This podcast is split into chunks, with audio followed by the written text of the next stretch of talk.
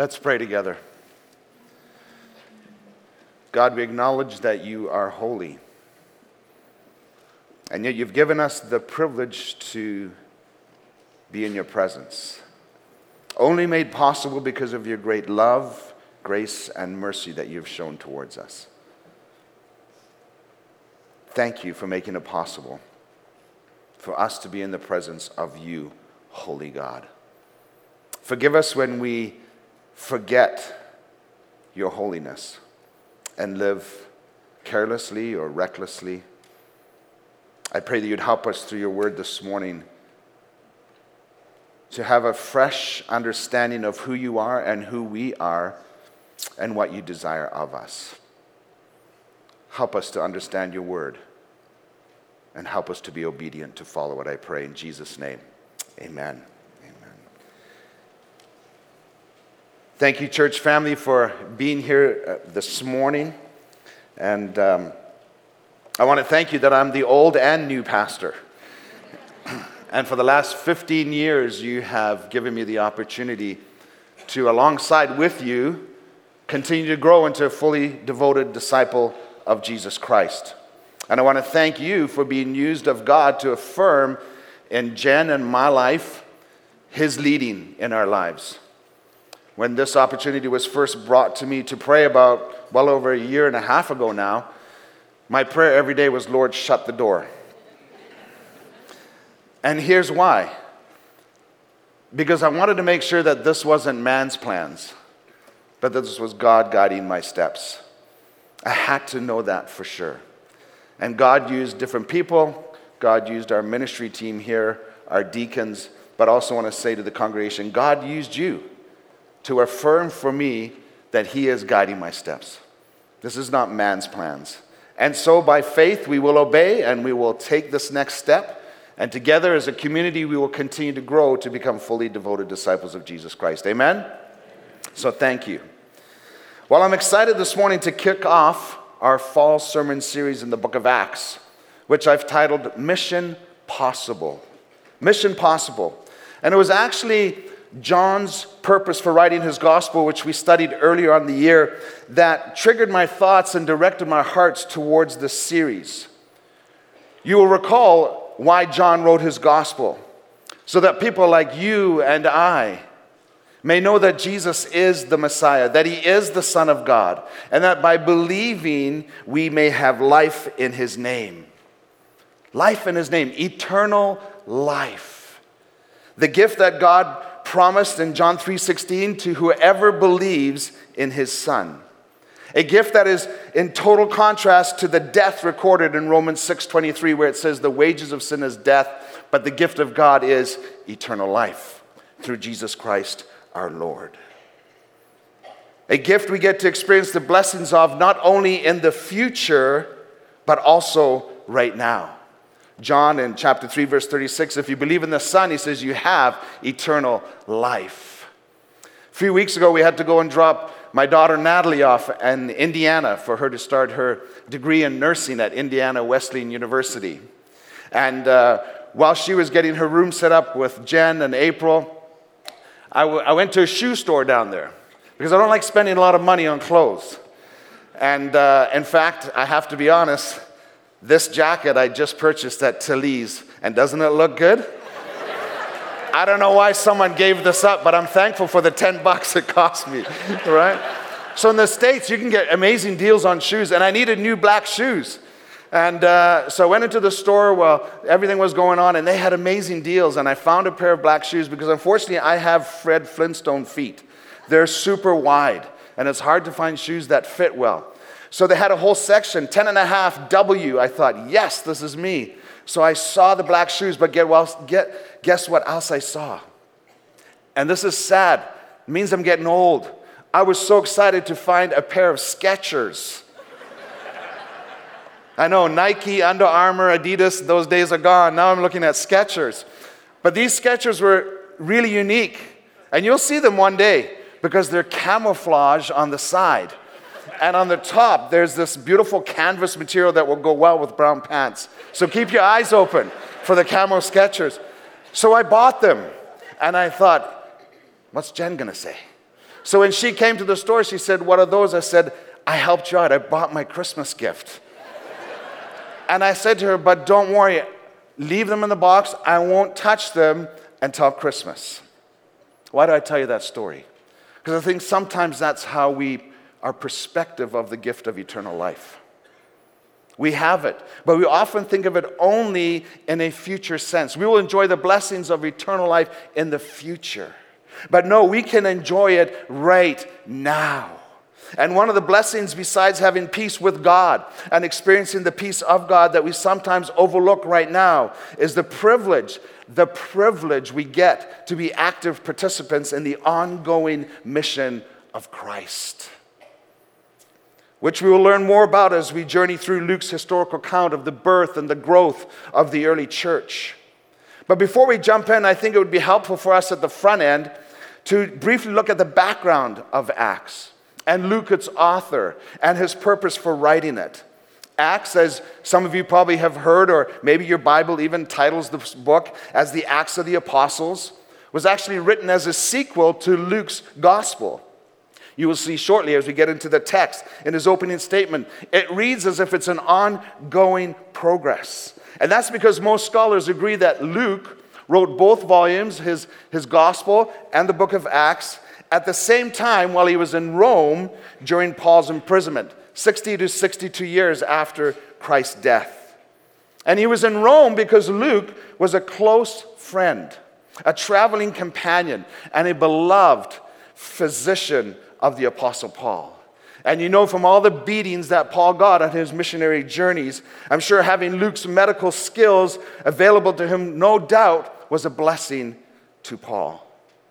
Luke had joined Paul on his second missionary journey, and we know from Paul's own testimony in 2 Timothy 4:11 that Luke remained faithful to the apostle Paul in supporting him and sticking by his side right up to the time of his martyrdom.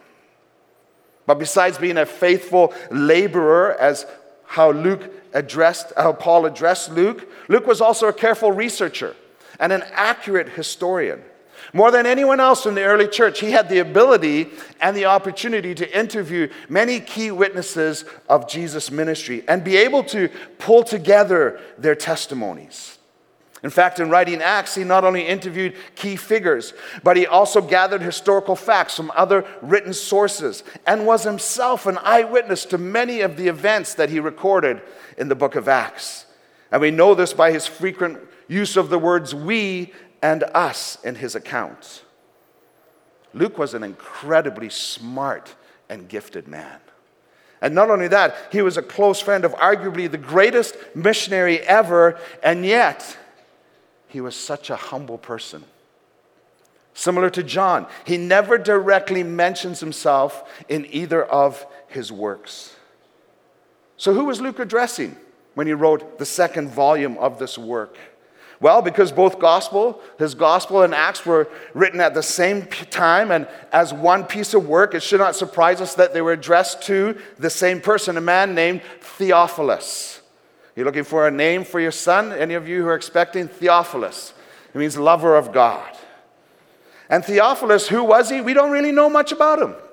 The Bible doesn't tell us. However, based on the name and the way that Luke addressed him, as most excellent Theophilus, it is safe to assume he was likely a high ranking official in the Roman government because such a title was reserved only for governors. And whether Theophilus was a believer who Luke was wanting to instruct or a pagan who Luke sought to convert, we don't know. But what we do know is that Luke in his gospel wanted to provide Theophilus with a detailed historical account of the life of Jesus while on earth. Why? So that he may know the certainty of the things he was taught. And now in Acts, the sequel to his gospel, he wants to follow up by giving Theophilus a detailed historical account of the ongoing ministry of the now ascended Christ. Luke focused on Jesus' ministry and his gospel while he was on earth. Now he's going to focus for Theophilus on his ongoing ministry after he ascended. Now, listen, I see all the students up here, and it's so good to see you up here. Do you know by God's grace this week we had 122 youth out, 9 to 12 on Wednesday night? Isn't that awesome? Praise the Lord. we need to keep cheering and championing them when they set aside time to grow as disciples of Jesus Christ. So, you thank you for sitting together and thank you for being here. But if history was and is not your favorite subject in school, I totally understand. But I can encourage you do not tune out because Luke's historical account, which we are going to go through of the early church, is our history.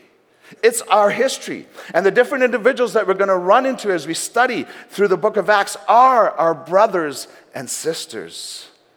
So we're not launching into the study to merely analyze dates and places and people as if to cram for an exam. No, instead, my prayer is that we, those who have life in Jesus' name, will allow the message of, the God, of Acts to capture our thoughts and to grip our hearts afresh, to embrace the ongoing mission of Jesus Christ because it involves you and I. If you have your Bibles, turn to Acts chapter 1, where we will be looking through the first 14 verses. Acts chapter 1. In my former book, Theophilus, I wrote about all that Jesus began to do and teach until the day he was taken up to heaven, after giving instructions through the Holy Spirit to the apostles he had chosen. After his suffering, he presented himself to them and gave many convincing proofs that he was alive. He appeared to them over a period of 40 days and spoke about the kingdom of God. On one occasion, while he was eating with them, he gave them this command Do not leave Jerusalem, but wait for the gift my father promised which you have heard me speak about. For John baptized with water, but in a few days you will be baptized with the Holy Spirit. Then they gathered around him and asked him, Lord, are you at this time going to restore the kingdom to Israel? He said to them, It is not for you to know the times or dates the Father has set by his own authority. But you will receive power when the Holy Spirit comes on you, and you will be my witnesses in Jerusalem and in all Judea and Samaria and to the ends of the earth. After he said this, he was taken up before their very eyes, and a cloud hid him from their sight. They were looking intently up into the sky as he was going, when suddenly two men dressed in white stood beside them. Men of Galilee, they said, why do you stand here looking into the sky? The same Jesus who has been taken from you into heaven will come back in the same way you have seen him go into heaven. Then the apostles returned to Jerusalem from the hill called the Mount of Olives, a Sabbath day walk from the city. When they arrived, they went upstairs to the room where they were staying. Those present were Peter, John, James, and Andrew, Philip and Thomas, Bartholomew and Matthew, James, son of Alphaeus, and Simon the Zealot, and Judas, son of James. They all joined together constantly in prayer, along with the woman and Mary, the mother of Jesus, and with his brothers. This is the word of the Lord for us this morning. And in this 14 verses, I want us to see that Luke lays out for Theophilus four foundational realities for the rapid spread of the message of Jesus Christ in the early church, that, by the way, still makes mission possible today. This is why it's relevant for us. And the first foundational reality that he wanted Theophilus to understand is that Jesus is alive. Jesus is alive, his mission continues. Look what he records in verse 3.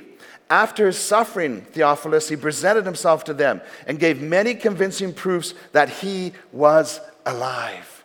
This is so critical. If Jesus did not rise from the dead and come and give these convincing proofs to his apostles, then not only, as Paul says in 1 Corinthians chapter 15, is our faith futile, but we are still in our sins and there is no mission.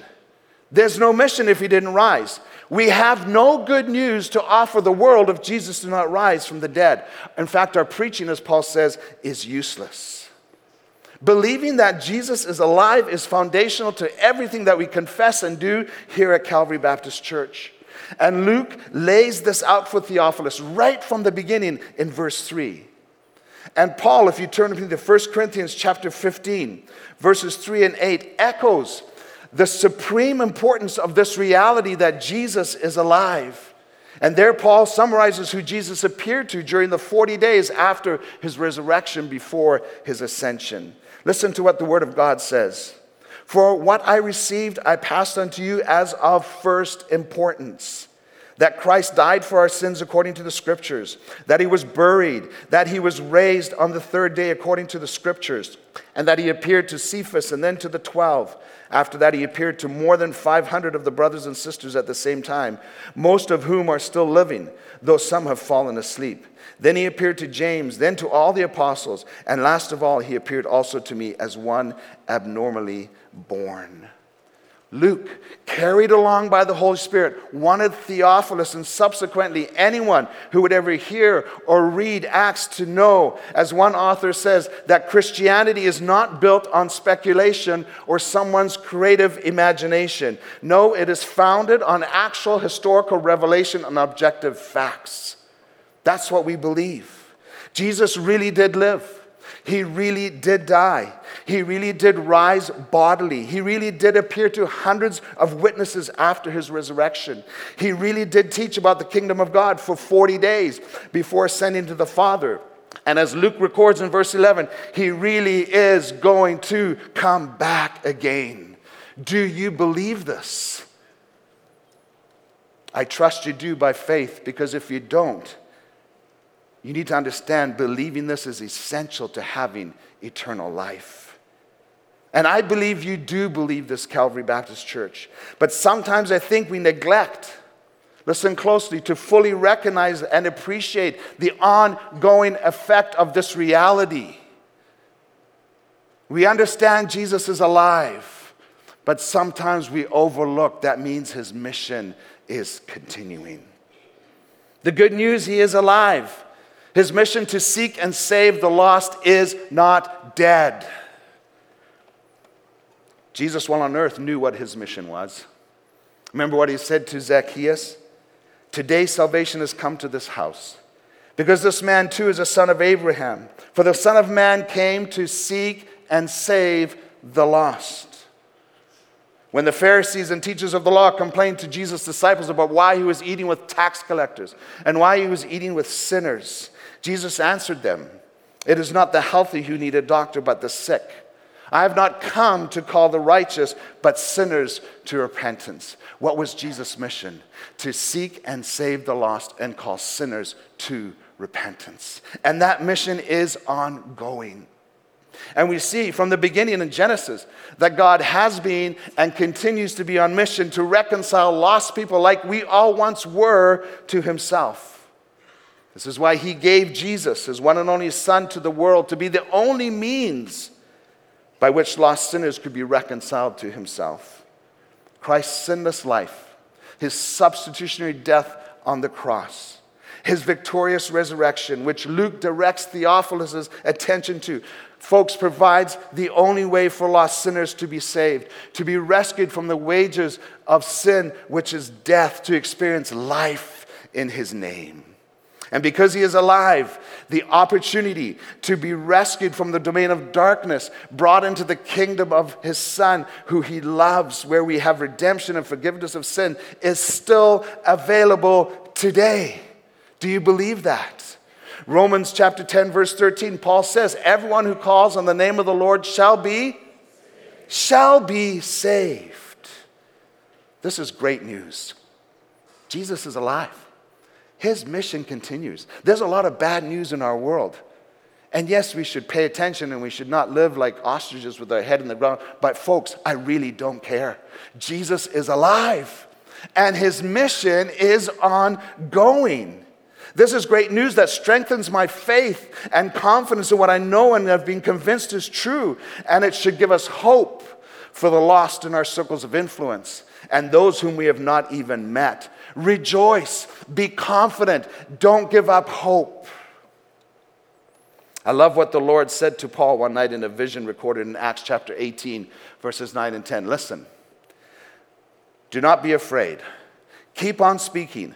Do not be silent, for I am with you. No one is going to attack and harm you because, listen closely, I have many people in this city.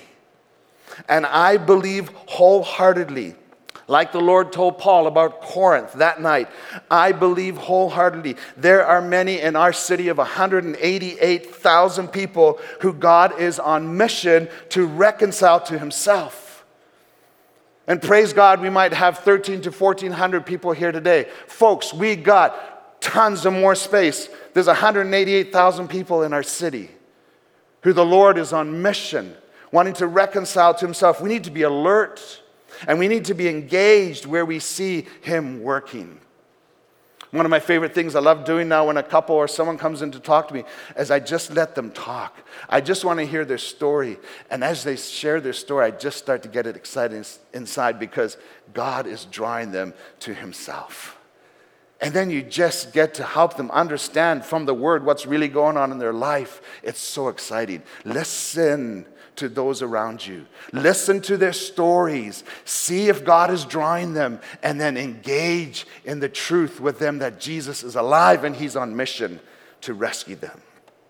So, my question to us this morning is Does your life reflect that Jesus is alive and He's on mission? What would those who are lost say about your life? Does it reflect this foundational reality? The second foundational reality that I notice Luke draws Theophilus' attention to is Jesus commands engagement in his mission. He is alive, his mission continues, and he commands engagement in his mission. Unlike the original series Mission Impossible, which began each episode with the team leader receiving what his next mission would be, followed by the famous line Your mission, should you choose to accept it. Jesus does not give those who have life in his name this option to choose to accept it. Jesus is alive and he is the commander and chief of his mission.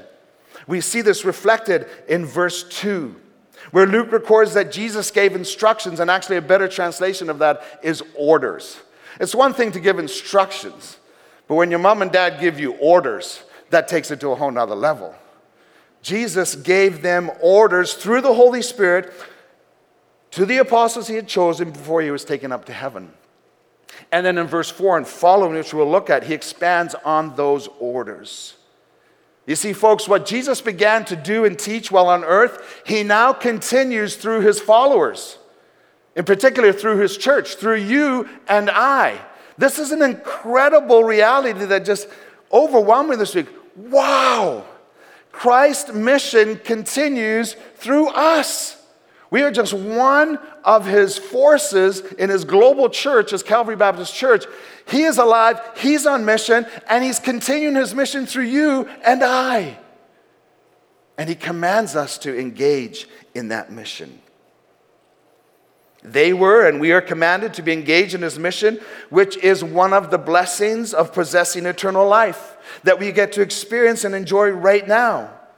His mission is not something we get to choose to accept, rather, it comes as a blessing with the gift of having life in his name. Note he says, You will be my witnesses. You will be my witnesses. His expectation is that followers are fully engaged in his mission. But I want us to notice something. The order of how he commanded his apostles to be engaged in his mission is very important. He commands them first in verse 4 to not leave Jerusalem, but wait. Something we all love to do.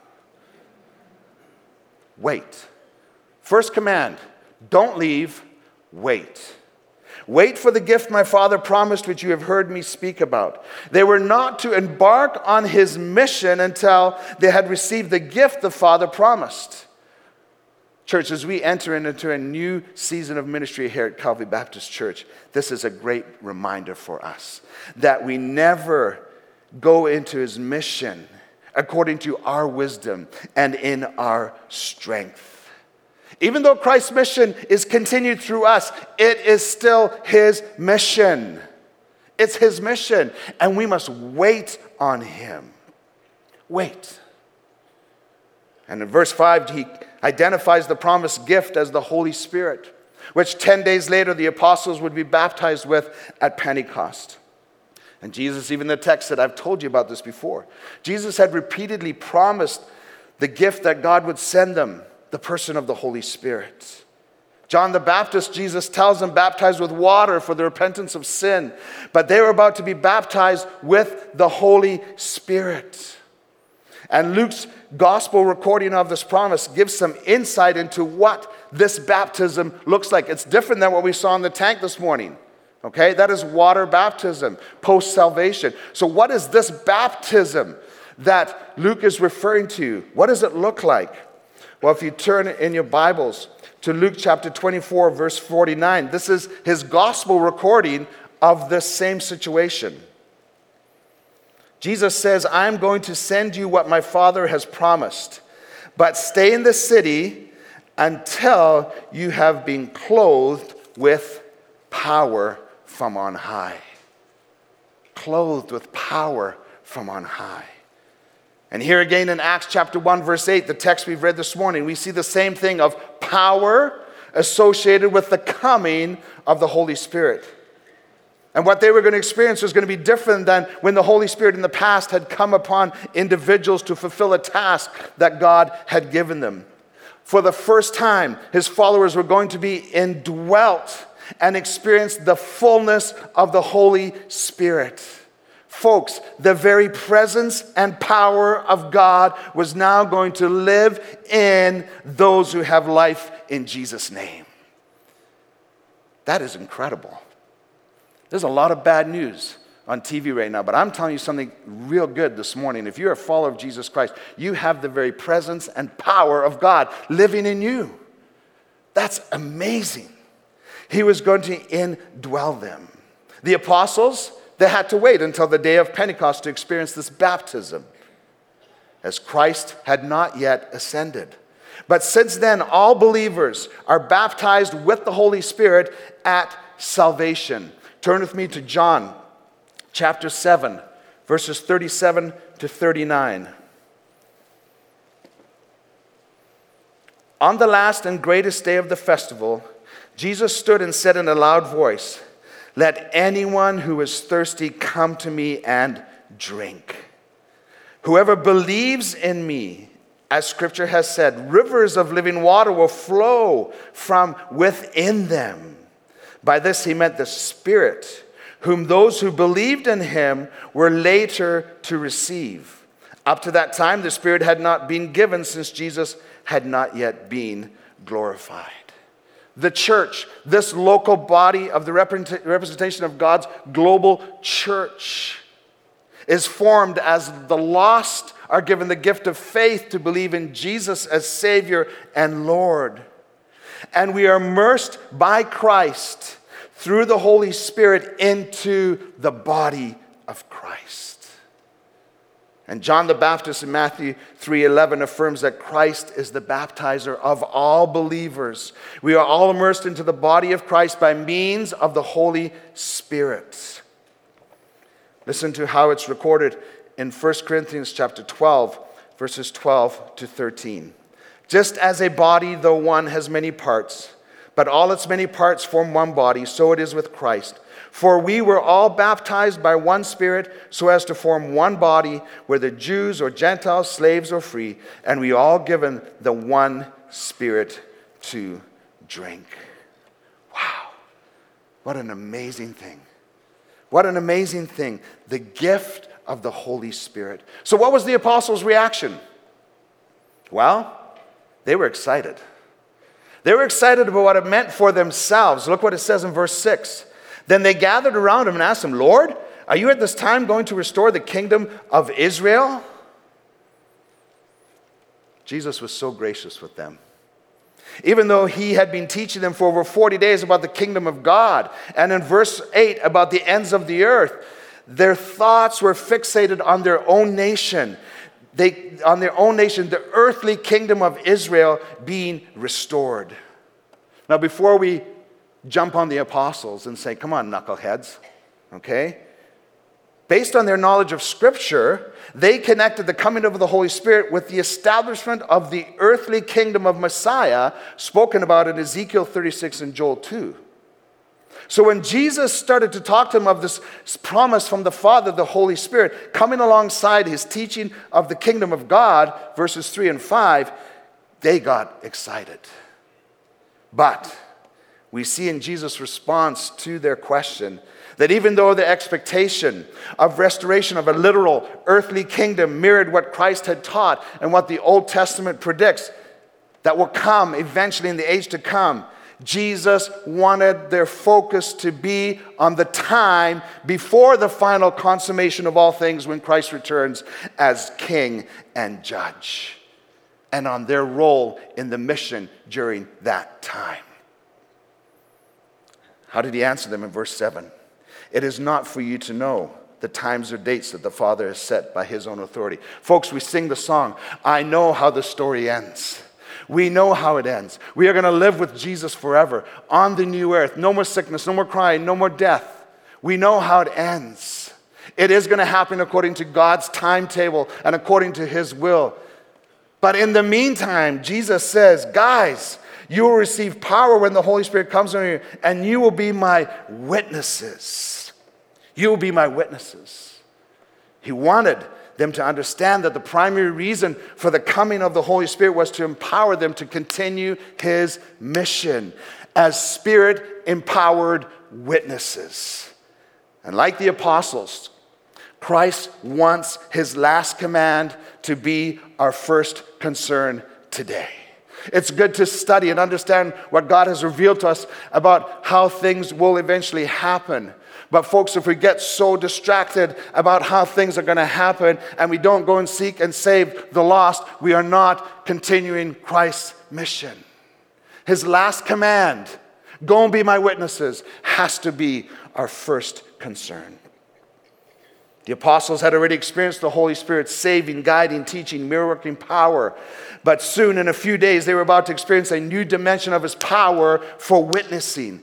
People who would go out boldly and follow Jesus' model of doing and teaching about the kingdom of God, witnessing to the truth about the risen Christ, telling others how Christ is the fulfillment of the ancient prophecy way back in Genesis chapter 3:15.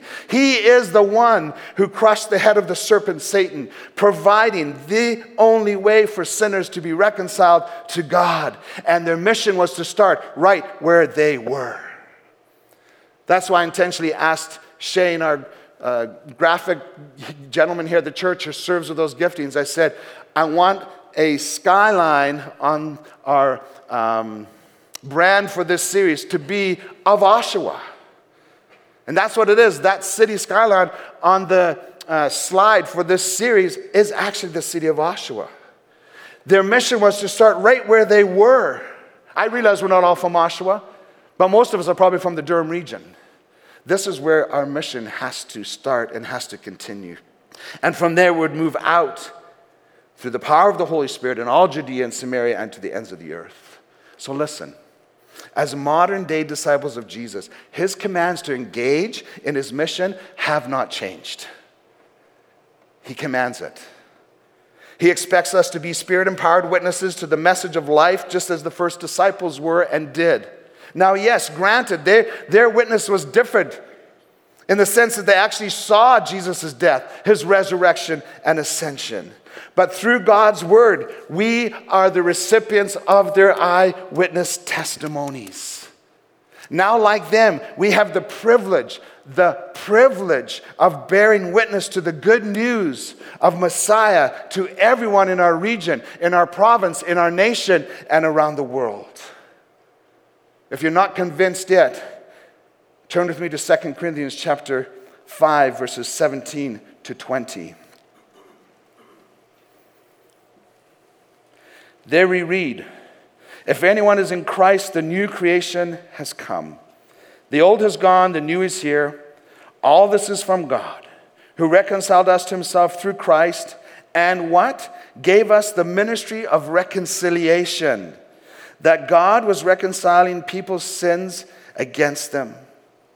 And he has committed, do you understand this? He has committed, he has entrusted to us The message of reconciliation. When was the last time we shared that message of reconciliation with a lost sinner?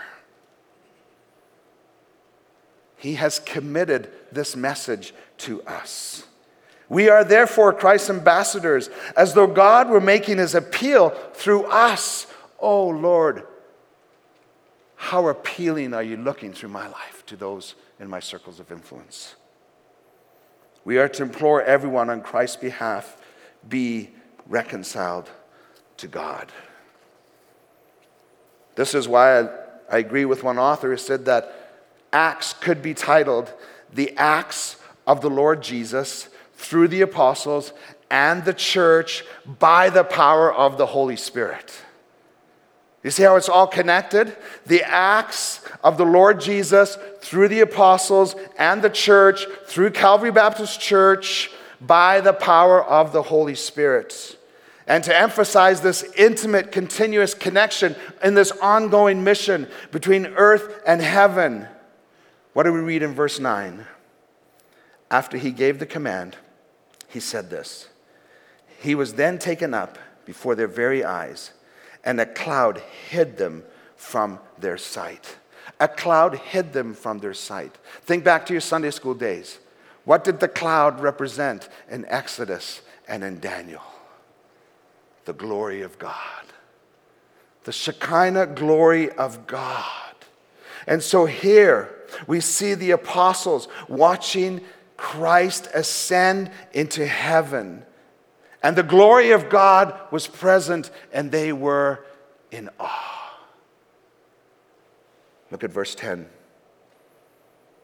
They were looking intently up into the sky as he was going. When suddenly two men dressed in white stood beside them. Does this remind you of another scene at all? Maybe the tomb Men of Galilee, they said, why do you stand here looking into the sky? This same Jesus who has been taken away from you into heaven will come back in the same way. Another promise.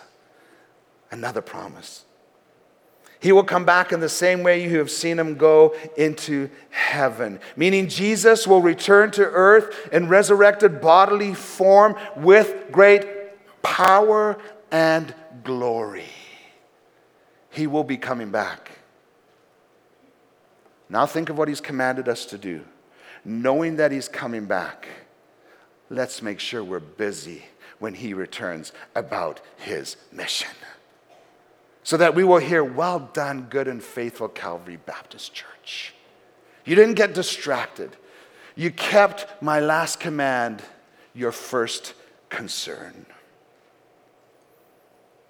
But in the meantime, while we wait for that glorious day, he continues to direct his mission from the Father's right hand in heaven, bringing salvation, power, encouragement, and guidance to his people, to us, his spirit empowered witnesses. I ask us today are you experiencing his power to witness? Are you experiencing his power to witness? If not, why not? What is preventing you from being an effective spirit empowered witness for Jesus Christ. I pray the Holy Spirit will convict each of us in areas where we are not fulfilling the mission of Jesus Christ. And may we begin to experience in a fresh new way the fullness of the Holy Spirit to empower us to witness. Two last foundational realities obedience and prayer are essential Obedience and prayer are essential for his mission. These two discipleship qualities are essential to experiencing God's power for his mission. And notice in response to the angel's gentle rebuke, the apostles obeyed what Jesus commanded. They returned to Jerusalem to wait for the Spirit's coming. The place where Messiah suffered was now going to become the place where the Lord said his mission will launch from and spread from. Obedience is so important to experience the fullness of the Holy Spirit. You often hear people praying, fill, Lord, fill them with the Holy Spirit. You want to know how to experience the fullness of the Holy Spirit, the filling of the Holy Spirit in your life? answer the question exactly the way Noah Waddell did. Is it my intention every day to surrender to you, Jesus Christ, as the Lord of my life? As you surrender to his lordship, you will experience the filling of the Holy Spirit. You already have him in you, the fullness. He will just get more of you. Surrender to his lordship. Obedience reflects our love for Jesus and his lordship in our lives. In John 6, Luke 6, sorry, verse 46. Why do you call me Lord, Lord, and not do what I say?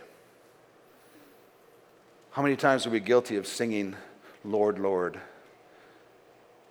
but yet we are not witnessing to the lost?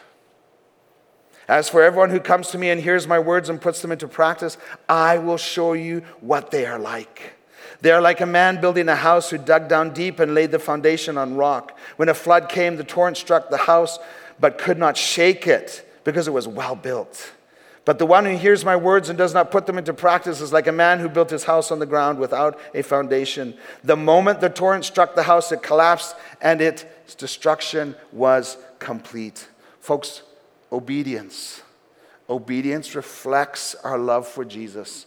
Those who love him obey his commands, and it reflects our surrender to his lordship in our lives. But notice as we close how they waited. They didn't sit there twiddling their thumbs. They didn't sit there waiting for the leadership team to come up with the plan, although God does give leadership teams plans. They all, all waited purposefully. They all waited purposefully. Look at verse 14. They all joined together constantly in prayer, along with the woman and Mary, the mother of Jesus. And look at those last four words and with his brothers. Do you remember early on I said, Rejoice, be confident, don't give up hope for those in your families and those who you work with that are lost. Jesus' brothers were with this group of new believers who John records eight months earlier didn't even believe that he was the Messiah. Don't give up hope. There is evidence right there. Jesus is on mission, even with his closest family. Don't give up hope. They waited purposefully. The apostles and others gathered for continuous prayer as they obediently waited for the gift the Father promised. Why did they do this? because they had learned from watching Jesus' life and his teaching the necessity of staying closely connected to the Father through prayer. And Luke and Acts are filled with references to prayer. In fact, in, eight, in Acts, 31 times it's mentioned, and it appears in 20 of the 28 chapters. And how does he describe how they prayed? Together, constantly. Together, constantly. Oh, I pray that we will be a church that constantly is together praying. Together, constantly. Not the attitude, oh, it's prayer time at DC. How long is this prayer meeting going to go? Together and constantly. Together, meaning with one mind and passion. Our passion needs to be the command of Jesus Christ go be my witnesses and constantly, meaning resolutely and persistently. This group of believers, persistent, united prayer was a foretaste of a crucial aspect of their common life as the church after the Spirit came. Brothers and sisters, unity and corporate prayer are two essential qualities that identified them and need to identify us if we are going to be empowered for His mission. Obedience reflects our love for Christ and his lordship in our lives. Prayer reflects our trust and dependence on God and our desire individually and corporately to be in line with his will. Are we taking God's word seriously? Are we fully relying on him or are we approaching his mission in our own wisdom and in our own strength? I'm so grateful I am so grateful that the disciples did what Jesus commanded them to do. Because, folks, we are here today because they, knowing that Jesus is alive, engaged in his mission through the power of the Holy Spirit, and they did it obediently and prayerfully. And we are the fruit of their lives. Ever thought about that? Should the Lord tarry, who will be the fruit of us believing that Jesus is alive and that he commands us to be on his mission, that he will empower us for his mission, and we should do it obediently and prayerfully? Let's approach this new season in the history of Calvary Baptist Church as a family who desperately wants to see the God about whom we read about in history continue to move mightily in our present time and in our city and in our region. Amen? Let's pray. Father God, thank you so much for providing salvation for us. And then thank you for giving us purpose for living to glorify you, to worship you, and to be witnesses to the fact that Jesus is alive. He's seated at your right hand, Father, and He continues to orchestrate the mission which you have revealed to us from the very beginning of your word, and that is to reconcile lost people to you. Thank you, Jesus, for coming to seek and save us. Oh God, I pray that we would be individuals and a congregation that embrace the privilege we have of those who have life in Jesus' name, that we will embrace the privilege that we, we, knowing our background, knowing our past, knowing our weaknesses, we are the ones who have been committed with the ministry of reconciliation and the ongoing of your mission in this world. Thank you, Jesus. Thank you for the gift of the Holy Spirit who indwells us. May we rely on his power. And may you, God, for your glory and for your kingdom's sake, and for those who are perishing, would you be gracious and merciful in our city, in our region, and would you save many people? Bring them to the knowledge of Jesus Christ as their Lord and Savior, and then help us to be a family that obediently and prayerfully disciples them for your glory, for your kingdom's sake. We pray all this in the mighty name of our Savior, Jesus Christ. Amen. I read this quote and I want to end our service with it from a British theologian, Michael Green. He says, Three crucial decades in world history, that is all it took. In the years between AD 33 and 64, a new movement was born. In those 30 years, it got sufficient growth and credibility to become the largest religion in the world has ever seen and to change the lives of hundreds of millions of people including us standing here today. It has spread into every corner of the globe and has more than 2 billion adherents. It has had an incredible impact on civilization, on culture, on education, on medicine, on freedom, and of course on the lives of countless people worldwide. And the seedbed for all this, the time when it took decisive root, was in these three decades. It all began with a dozen men and a handful of women, and then the Spirit came. So much happened in 30 years. Made me wonder this week what may God do through a local group of believers like you and I here this morning throughout that same period of time, should He tarry? 188,000 people in our city. Go in the power of the Holy Spirit and let's be witnesses. Jesus is alive and his mission continues. God bless you. Lord willing, we'll see you back here tonight at 6 p.m.